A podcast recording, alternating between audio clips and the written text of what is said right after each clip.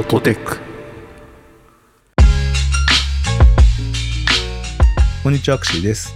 こんにちは、洋平です。この番組では、ほっと一息つけるテックの話題をテーマに雑談を交えつつ話していきます。この間、うん。家族旅行ではい。名古屋と滋賀に行ってきたんですよ。何の脈絡もないですね。名古屋と滋賀は。なんか関係あるんですか？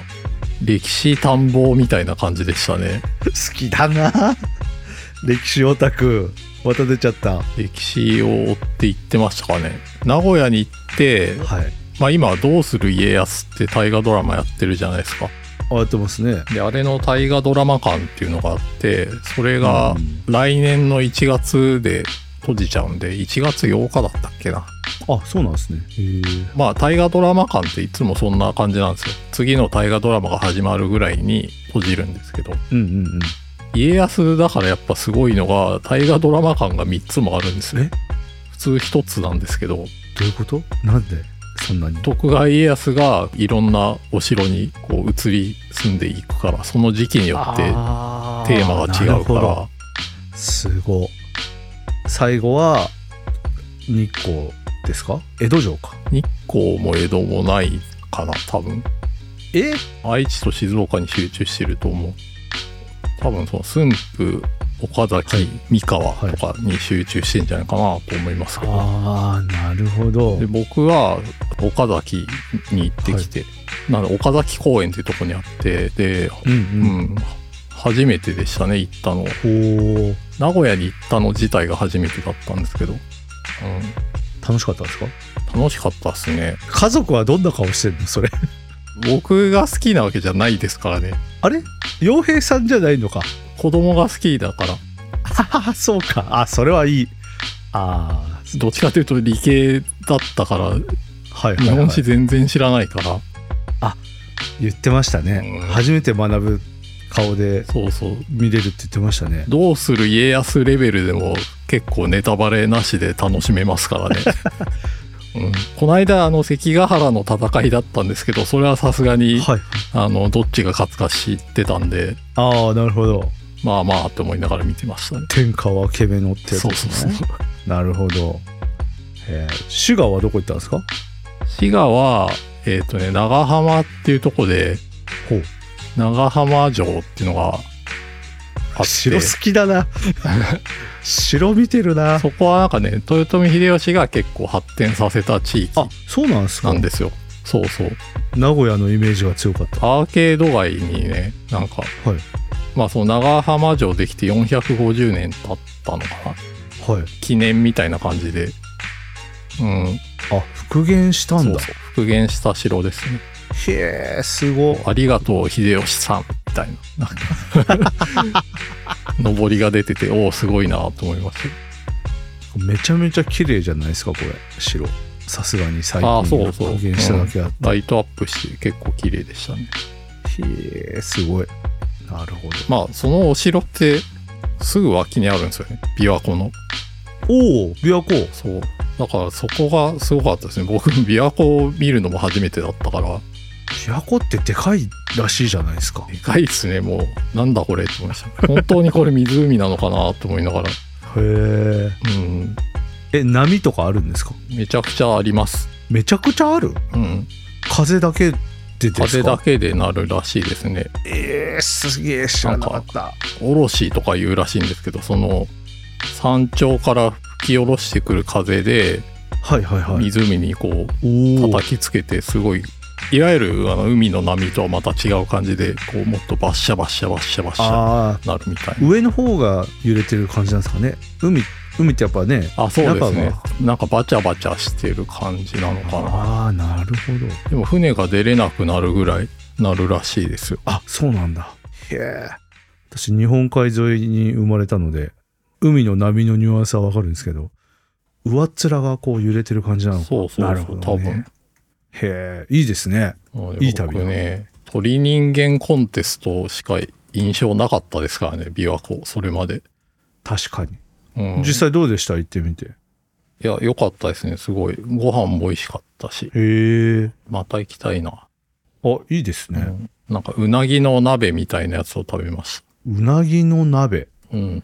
土壌鍋は聞くけど、うなぎの鍋はあんま聞かないですね聞。かないですよね。珍しいと思うんですけど、滋賀では食べるみたいで、ああ、そうなんですね。美味しかったですへね。ーあの、冬場にいい食べ物かなと思いました。そうですね。かば焼きとかより、こっちの方が冬はいいかもって思いましたね。へえ、い良さそう。最高でした。滋賀。素晴らしい。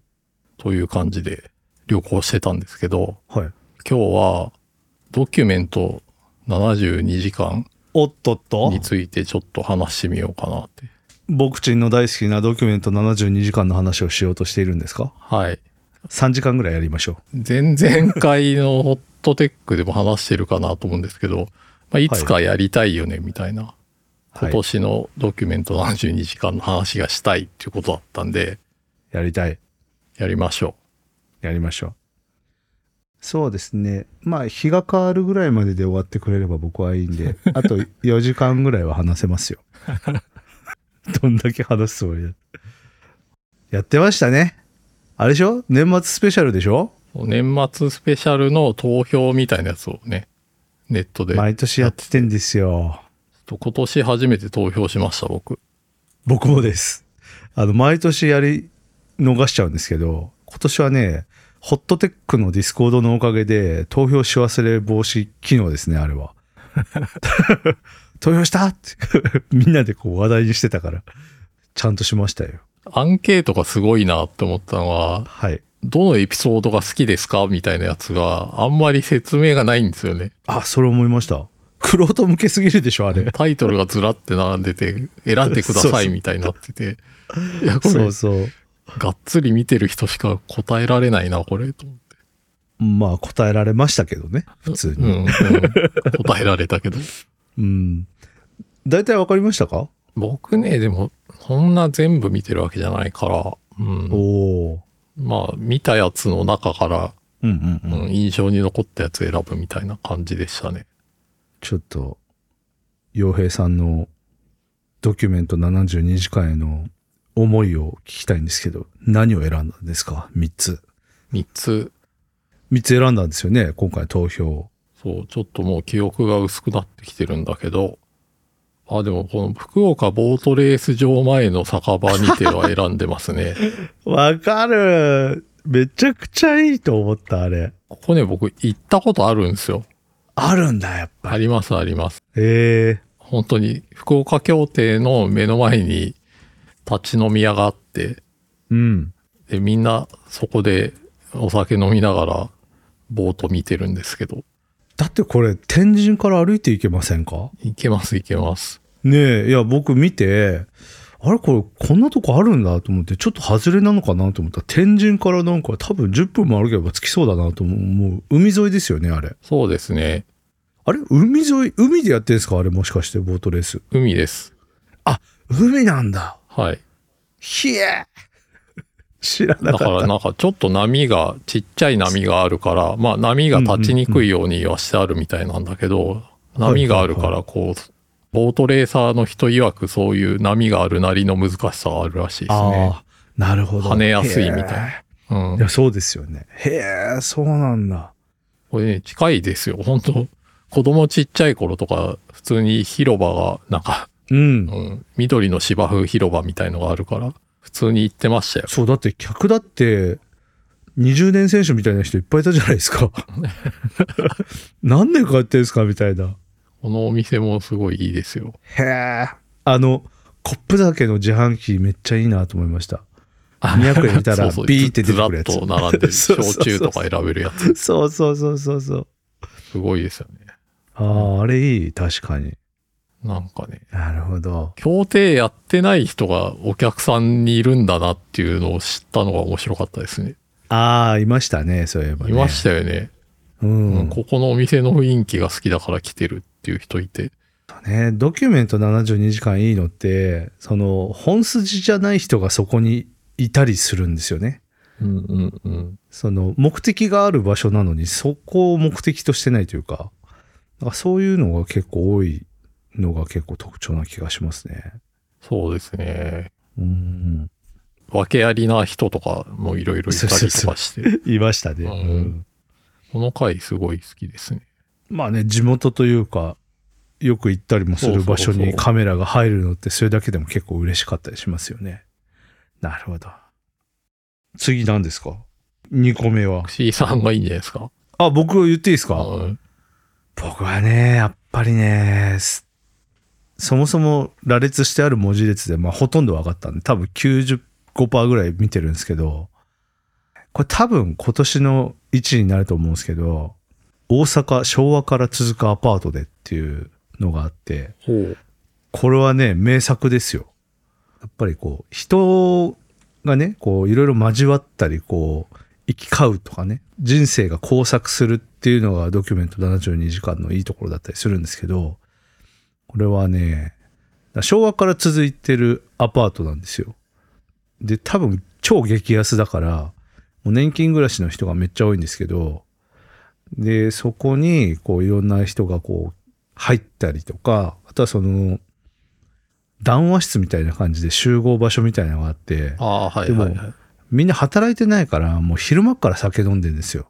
なるほど。うん。もう終わっ終わってんですよね。あの、人生としてはほとんどもう。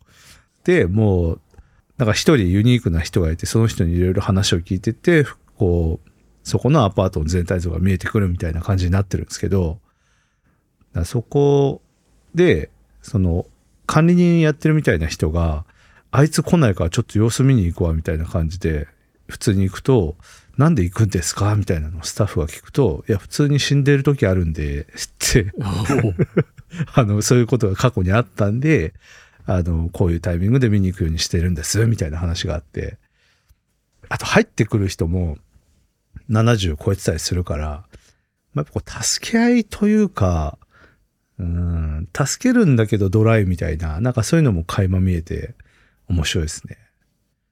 なんかね、ドアがね、あ窓ガラスが立て付けがもう悪くて開かなくなっちゃって、どうする？ってなって、交換するのも金かかる？ってなって、あー、ベニヤ板はめるかってなって。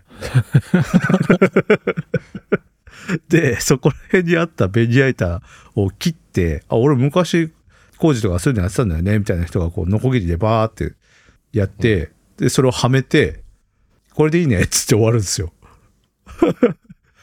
窓いらないんだってなって。やばいっすよ、あれ。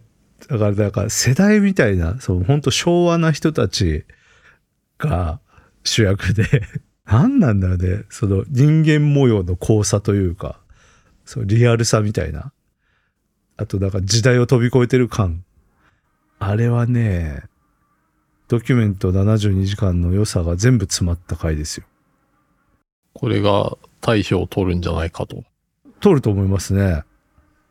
あ、もう一個候補あって、うん。それのどっちかかなって感じ。なるほど。これ見たかな、これはね、めっちゃおもろいから。あの、洋平さん、うん、オンデマンド入ってると思うんで、そうですね。よかったらこれは見てください。これはね、相当受けますよ。なんだそりゃみたいなのも結構ある。そう。次は洋平さんかな ?2 個目。僕ね、はっきり覚えてるのは、あんまりないんだけど。ななんか東京の阿佐ヶ谷かどっかの立ち飲み屋が出てくるやつが、回があった気がするんだよありますよ。阿佐ヶ谷の酒屋、今日も一杯角打ちでってやつですよね。な。ああ、そうか。ありましたよね。ありますよ。それに投票したはずです。あれなんですよ。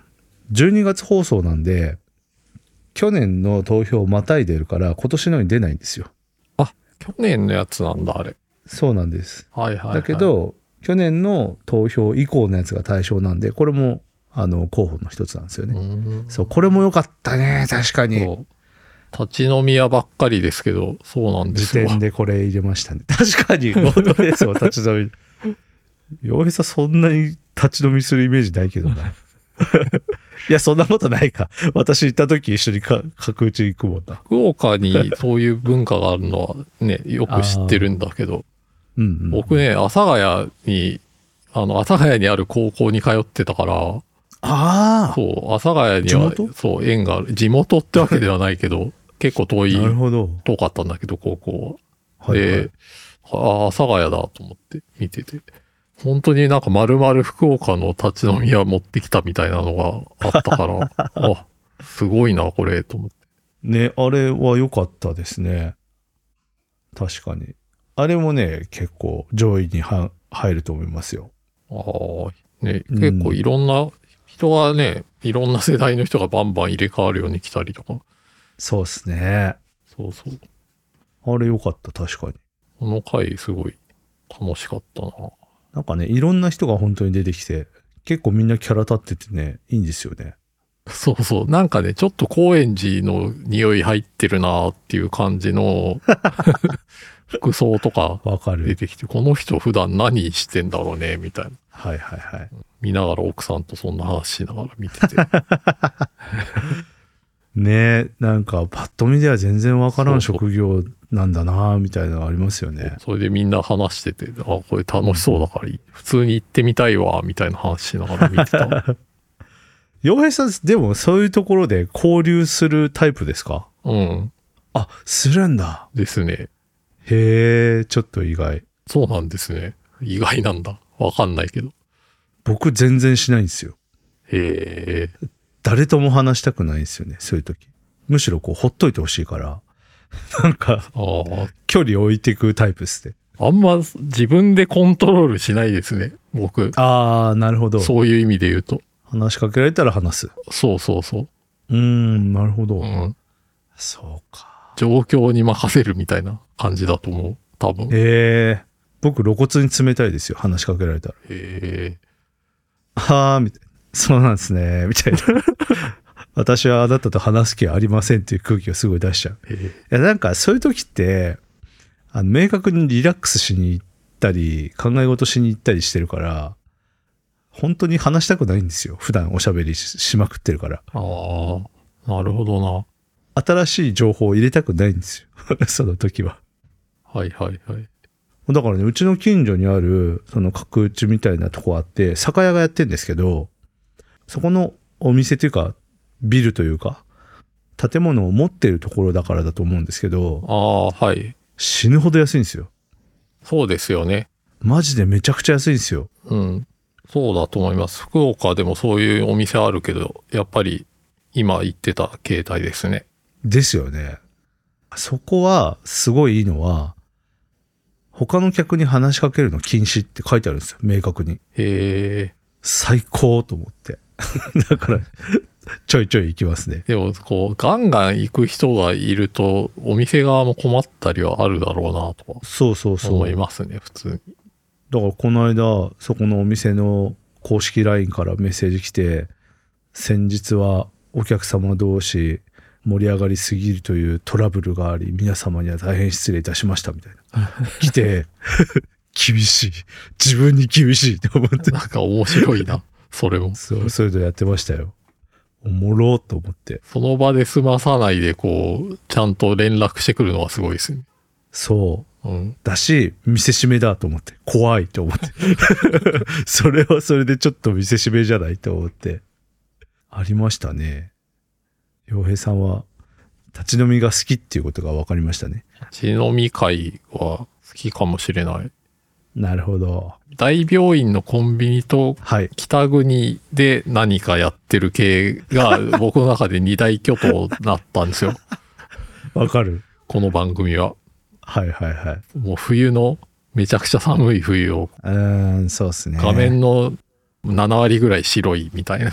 はいはいはいはいはいはい。そういう回か大病院の回かみたいな。ああ、なるほどね。そう。で、そういう多分初心者の入り口みたいなやつを一通り見たんで、はいはいはい。最近そっちにちょっと行ってるんだと思います。ちょっと自分のね、好きな方向が見えてきたと。そうそう。ああ、それは素晴らしいことですね。ちょっと傾向が見えてくるっていうのもいいですね。うん。うん、なるほど。あそういう意味だと多分、洋平さん、冬の北海道村のコンビニでってやつ好きだったんじゃないですか？これね、見たと思うんだよな、僕。あんまりちゃんと覚えてないんだよな。あ初山別村っていうね、あの、これ実は僕の地元のえ？上の方にある。近いんですか？割と近いですよ。へえまあ、割と近いって言っても車で1時間とかですけど、あまあでも。なんもないからはい途中。なんもないから近いっていう感覚ありますけど、これね、あの、村が誘致したんですよ。コンビニを。へえ。うん。で、あのーまあ、スーパーみたいな役割も果たすので、なるほど。もうこれもうね、真冬なんで、洋平さんの大好きな7割真っ白ですけど、ただね、僕ちょっとこれは、うん、あんまり好きじゃなかったなって感じでしたね。というのも、なんか、昔を思い出してしまって、うん。田舎特有の、どこそこの誰々さんの息子さんが最近こうでみたいな、なんか全部筒抜けみたいな。ああ、はい。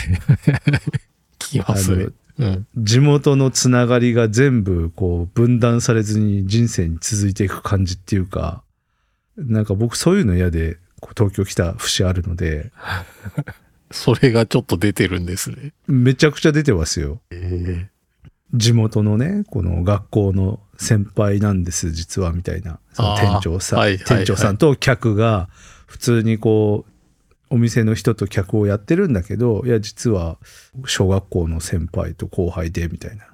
で、なんかちょっと関係性がチラチラ見えて、うわ、こういうの一番嫌だと思って。プチって切りそうになりましたけど。で、そういうのを思い出して、なんか僕の完全主観でこれはね、あのダメですけど、あの、一般的にはいいとされるとは思います。この人口の場所にコンビニがあるのは確かにすごいそうだって、人口1000人ですよ。普通は成立しないですもんね。う。。ここがすごい。もうしょっちゅう行ってる。まあまあね、そういうのもありました。はい。次僕いいですか？はい。僕2個目はね、これ話した気もするんですけど、うん。大病院の屋上庭園でっていう。大病院系ですね。大病院好きだからみんな。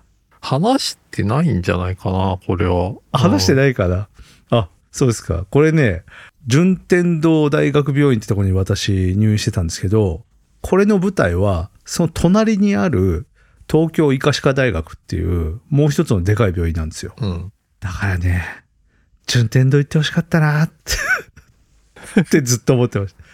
似たようなのあるんですよ、屋上庭園が。おーそう。やっぱね、多分、あの、長期で入院する患者も多いんで、こう、リラックスというか、自然がね、やっぱりこう、四季を感じるんですよ。本当に庭園ですね、これは。うん、こう唯一四季を感じる場所なんで、でやっぱね、病院の中って、患者がね、みんな免疫が落ちてるから、こう、温度も湿度もある程度一定になってて、空気がきれいなんですけど、やっぱり外だから、ここが唯一ね、四季を感じるんですよ。なるほどな。そうで、そこの様子を見て、わかる？と思って。わかる？って思いながら見ましたね。隣に入院してた俺って思って。これ6月に放送だったんですけど。これ、やっぱ、テレビじゃないと実現できないのが、うん。どういうつもりでここに来てるのかっていうのはさすがに聞けないじゃないですか。病院に入院してる方に。それなんですよ。本当に。僕ね、入院してたら黙ってても、こう、隣のね、人とか、うん同じ病棟の人の話はどうやったって聞こえてくるんで、うん。ああ、がんか、とか、ああ、奥さん先立たれてんのか、みたいな、なんかもう全部わかるんですけど、はいはい。やっぱりね、屋上庭園ですれ違う人は、この人は一体今どういう状況なんだろうっていうのは本当にわかんないから、そうですよね。うん、おっしゃる通り、本当テレビじゃないとあれは聞きに行けないことだから、どういう心持ちで今ここにいて、この 緑を見ているのかみたいな。そうなんですよ。いや、さすが洋平さん、目の付けどころがさすがですね。素晴らしいといや思います。いやいや。これテレビならではですね、確かに。いや、本当そうですよね。そうなんですよ。だそういう意味でも面白かったですね。懐かしさと、うん、やっぱね、僕2週間しか入院してないんですけど、あの体験が強烈すぎて、ちょっとね、入院シリーズはグッとくるものがありますね。隣の病院だし。いや、もうね、まあ僕もね、今はまだ月1回通ってるんで、そのはいはい。病院は。うん。だなんかね、月1回通ってると、やっぱホームグラウンドはここだな、みたいな気持ちになるんですよね。確かにななるような。落ち着くの、落ち着くのよ、病院が。何なんだろうな、あれ。ね、それが僕の第2位でした。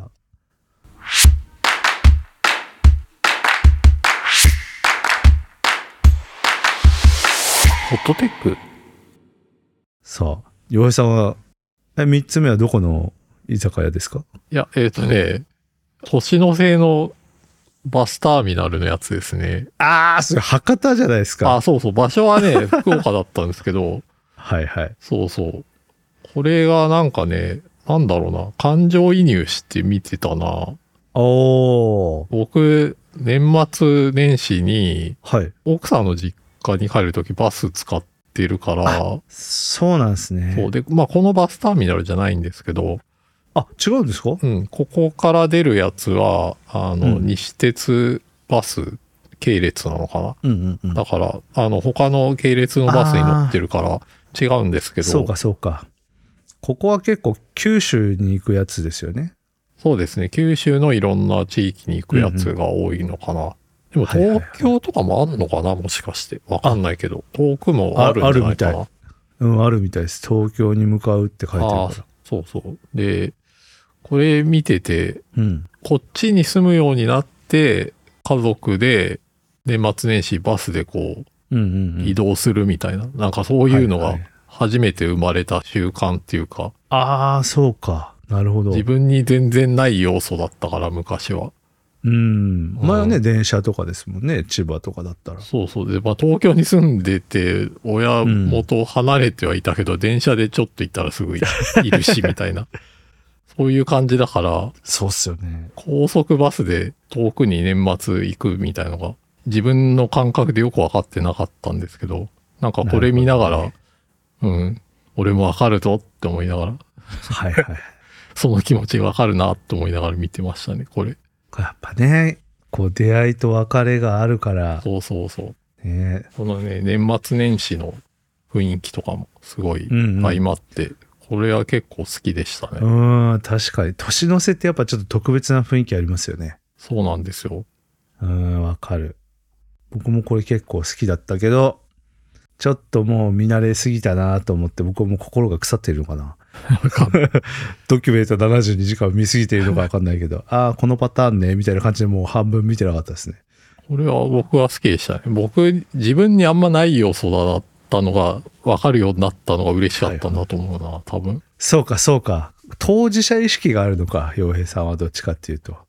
そうそうそう。ね、自分が乗る側だから。福岡に住むっていう選択を自分がしなかったら、この感じ一生分かんなかっただろうなっていう感じなんですよ。うんうんうん。うん。ずーっと東京で、東京というか、まあ千葉で生まれて東京で育って東京ではい。でやってたら多分これ分かんないで、そうですね。何。も、見ても何も思わなかった可能性すらあるなって思って。うん。そうか。いや、うんうちのね、近所のおじさんも言うんですよ。僕がこう、地元から、こう、例えばリンゴ送られてきたとか、数の子送られてきたとか、いらないのに、いっぱいウニが送られてきたとか、なんかそういうのを言うと、地元あるっていいなって言うんですよね。うんうんその人東京生まれ東京育ちでもうずっとこっちだから、地方に出入りするという感覚がそもそもね、ないから羨ましいらしいですね。うん。うん。それは、そうだと思いますよ。僕、ほら、子供の頃から田舎だから、そもそもね、うん札幌行くとか旭川行くでもうすでにこういう世界なんですよ。はいはいは2い。時間かけてバス乗って行ったりするんで。そうですよね。だからもう、通り過ぎ去った、はるか昔の記憶ですね。これは。記憶で言うと、当事者ではあるんだけど。そう。今飛行機だからな。うん。なるほどな。わかります。これはいいいいやつでしたね。うん。あ、もう30分も話してた。すいませんね。ちょっと長くなっちゃった。えーと、僕は3つ目はですね、これは良かったですよ。見たかな、洋平さん。沖縄オールナイトで弁当をっていうやつ。沖縄ね、多分2つやったんですけど、一つはドライブスルーというかカフェテリアみたいなカフェというかはいはい。米軍の基地が近いところのカフェ、まあ、いわゆるアアメリカンなカフェうん。とあとこの沖縄オールナイトで弁当っていうの多分あったと思うんですけど弁当は本当に沖縄のあの観光地とは全然外れてるところにある宜野湾市の中の普通の道にあるところでで24時間営業でやってるんですけどめちゃくちゃ安いんですよ。一杯沖縄そば120円とか すごい。ほとんどのそのタコライスとか、そはいはいの手びちとか、なんかそういうのがほとんどが500円以下で買える、マジで激安なところでずっとやってるんですけど、その昔からね、よく通ってる人が、今東京とかで音楽やって割と成功して、で、たまに地元帰ってきたらここで飯食ってみたいな、なんかそういうのやってるんですけど、沖縄って結構僕らで言うと観光とかそういうイメージでしか見ないと思うんですけど、い。そうですね。本当地元の、本当になんかこう、根ざした感じのリアルがあって、基地が近いんですよ、これも。うん。やっぱり沖縄って、すごくこう、基地とどう生きるかみたいなところもあるから、リアルなところで言うと、地元の人たちにとっては。だからそれがね、いいんですよね。そういう話題が出るんですね。出ますね。会話の中に。うん、そうそうそう。昔は、どこそこの基地で、あー基地の近くの小学校に通ってたから、そう、運動会はああでこうでみたいな話をしたりとかするんですよ。だそういうのが普通に出てくるし、あとね、飯ってやっぱ誰でも食うじゃないですか。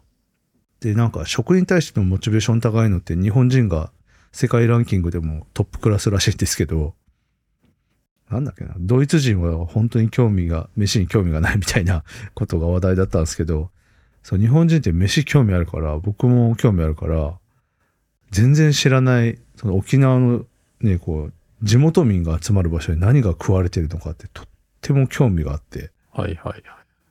あ、本当に沖縄そばって日常的に食べてんだとか、タコライスとか普通に食うんだなみたいな。そういうの見るだけでも面白かったんでね、これは結構面白いですよ。おすすめです。おこれは見てみよ見てください。っていうのが僕3つやったんですけど、う。うん。辞典もいろいろ上げてて、うん。結構ね、10個ぐらいまでは絞ったんですよ。絞れてんのかな、それ。うん。いや、だって10個、ね年間だって50本ぐらいやるわけですからね。10本は絞ってるでしょ。あ他は、えっ、と、さっき言ってた阿佐ヶ谷の酒屋さんはああ、はいはい。候補にあったのと、うん。あとはやっぱ冬の北海道のやつは、その村のコンビニは、ちょっとはいはい。僕の主観は入っちゃったけど、物としては良かったんで一応残した。あとね、これは何とも言えないやつなんですけど、岩手大船渡小さな新聞社にてっていうのやつがあって、おう。これあの、地震の後に、うん。こう、新聞社で、あれから十何年経って、で、今どういう情報を伝えるべきか、みたいなのを、こう、最後その、一面を飾る、その3月11日に出す紙面が決まって終わるんですけど、これがね、なかなか見応えがある、いい話というか、そうですよね。そうだよなっていう、時間経ってますからね。その変化とかもあるだろうし。そうそう。当時中学生だった人が今、ね、その新聞社で働いててとか、なんかそういうのももちろんあるし、で、その3月11日が近づくと、こう住んでる人たちってこういう感じなんだなっていうのもわかるし、で、今ほら新聞社ってそんなにフューチャーされることないじゃないですか。うん。で、それも相まって、こう、なおかつちっちゃいね、その地元紙っていうところもあって、ああ、い今もこうやってやってんのかとか、昔とはこう違うんだなとか、なんかそういうのも見えて、これはね、すごいこう、静かな気持ちで、かつ、そうだよなっていう、こう、深い考えがある、いい、しみじみするいい回ですね、これは。これはね、おすすめですね。これ直近でなんか再放送するんですね。あ、やってます。はい。しましたね。もう終わったかな。ああ、うんただやっぱり、なんだろうな、福島シリーズがあるんですけど、実は。あドキュメント72時間は。弁当屋とかもあるし、福島の。それもいいですけど、やっぱり、その地震と今も向き合い続けてる人がいるっていうのが、すごく出るので、なんていうかこう、気楽に見れるものでは実はないんですよね。ちょっと心が元気な時にしか見れないというか、うんうん。そういう感じはありますね。これはね、なかなかいいんですけど、まあいいですね。忘れずにね、情報発信し続けているのは。そうなんですよ。とはね、いっぱいある。ああ、福島真冬の山小屋にてっていうのもね、なかなかいいんですよ。これその名の通り、山小屋の話なんですけど、はい。築60年の山小屋で、えっ、と、確か、シーズン通してじゃなくて、あれ？シーズン通してやってんのか。だからなんか、ここを休憩場所にして、もっと上に行ったり、あの、帰って行ったりするんですけど、なんというか、人間模様ですね、これは。いろんな人がいるんだなっていう。これは結構気楽に見れる感じのやつですね。うん、まあ、途中休憩する人たちが休んでるみたいな。そうそそれから登る人だけかな。う。いやいや、あの、行く人も帰る人、うん、両方いるはずですね。はいそうえそれも良かったし、あとはね、大阪コリアタウンで会いましょうっていうのもいいですね。気づいたら韓流とか言ってみんなもてはやしてるけど、昔はもっとなんか差別的なこともいろいろあったよみたいな話が軽く出たりするんですよね。なるほどね。今の流行りだけじゃない、こう、連綿と続いてるものが当然あるっていうね、ところが結構いいですね。そうなんだろうな。そんなに明るいものだけじゃないんだよ、みたいな。こう市場系はね、市場シリーズもあるんですけど、市場シリーズ。はい。この市場シリーズを結構好きですね、僕は。やっぱいろんな人が出てくる。そう、なので、やっぱりドキュメント72時間はね、こういろんな人が交わる、こう人生の交差点みたいな感じが、やっぱそうですいいですね。定点観うん測ですもんね。そうなんですよ。とね、実は12月3日に、僕の大好きなドキュメント72時間を勝手に語るっていうラジオがあるんですけど、はいはい。ありますよね。それのイベントあるんですよ。どこでやるんですか？えめちゃめちゃ渋いところでやるんですよ。どこだっけ？池袋の近くなんだけど全然近くない。どこそれみたいな。なんだ北池袋かな？あ、ドキュメント72時間を、勝手にドキュメント72時間を喋るラジオか。上池袋クスノキ層っていうところ。おうどこ？どこだい？そう、行きたいんだけど、12月3日日曜日で、やっぱちょっと週末はね、僕あんまり出られないので、平日だったらよかったな。と思いながら。クスの基礎。多分イベントスペースみたいな感じなんだと思うんですよね。おそらく。おおめちゃめちゃ渋いですよ。ちょっと URL 送りますけど。どこ？みたいな感じ。おーほう、こういう感じか。そう。まあでも綺麗なね、感じですよね。あれでも入居者プランあるな。ほんとそうですね。路地裏のアパートですね。ああ、山田荘っていうのと楠木荘っていうのがくっついてるの？リノベーションした感じ。そうですね。へえ、シェアアトリエに使えれるんですって。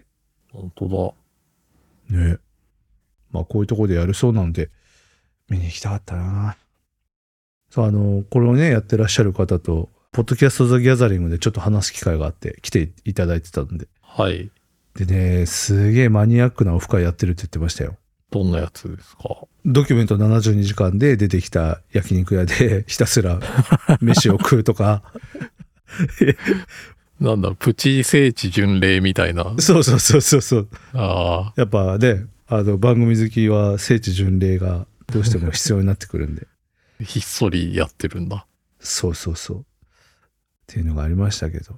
いやー、今年も豊作でしたね。ドキュメント72時間は。番組一覧見てるとやっぱり、あれも良かった、これも良かったってなりますもんね。すごい。うん。あの、アフガニスタン見ました？問題作。え、見てない？何ですか？マジっすか？これ見た方がいいですよ。異国の地のアフガニスタン食堂でってやつがあるんですけど、アフガニスタンの食堂を、まあ数日やるんですけど、やっぱり移民とか多くて、あと戦争してたりするので、いろんな人が来るんですよ。はい。で、マジの人間模様なんですけど、途中で、もちろん撮影の許可取ってやってるのに、いや、もう撮っちゃダメだよみたいな、すげえ揉め出して、なんか途中で全然違う違う番組始まるんですよ。なんか突撃隣の晩ご飯みたいな感じになるんですけど、そしたら翌日連絡来て、いや、ちょっとナーバスなってたわ、みたいななって。だその移民が多くて、中にはこう違法滞在してるような人たちもいるから、ああ。撮り方とか本当にもっと気をつけてくれないと困るわみたいなことを言い出して、いや、それ最初に握っとけやみたいな感じなんですけど、いやーでもそんな日本のテレビ局の、ううんん。常識とやっぱ違うでしょうし、そうだかなかなか折り合わないんじゃないですかね、すぐには。そうなんですよ。で、現地のコーディネーターもいきなり言われて、ええー、ってなってて、まあでもね、結果もう一回撮れることになって、うん、おもろいみたいな感じもありましたね。海外シリーズね、実はあるんですよ。そうなんだ。海外あるんだ。あるんですよ。あとね、中国、あれ、香港かな？でっかいショッピングモールみたいなところの、あ、これだ。香港チョンキンマンションへようこそ。これも特別編だ。これもね、面白いですよ。これ2017年のやつなんですけど、めちゃくちゃいろんな人が出入りするビルで。はいはい。ここの建物自体は知ってますね。おそうですか。うん。有名なとこですよね、ここ。これね、面白かった。というのでね、もう45分も話してしまった。すいません。本当に長くなっちゃった。あ、これ見ようかな。香港のやつ。あ、見てください。これ見たい面白いんで。うん。これ見てください。ちょっとね、おすすめはいっぱいあるんで、ちょっと上から見てもらえればいいかなと思います。で、大体、こう、歴代の重大なんとかとか、今年の重大とかやりがちなんうで、んうん。ありますね。年末は豊作ですよ。ドキュメント72時間が。ぜひ見てください。これは絶対見よはい。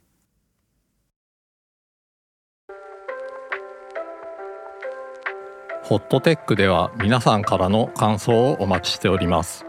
X、カッコ旧 Twitter でハッシュタグ、ハッシュホットテックをつけて、感想や取り上げてほしいテーマなどをぜひポストしてください。また、お便りは番組公式 X、カッコ旧 Twitter からリンクしています。ご用の方はそちらからお願いします。番組が気に入っていただけた方はぜひ、ポッドキャストアプリや Spotify から購読をよろしくお願いします。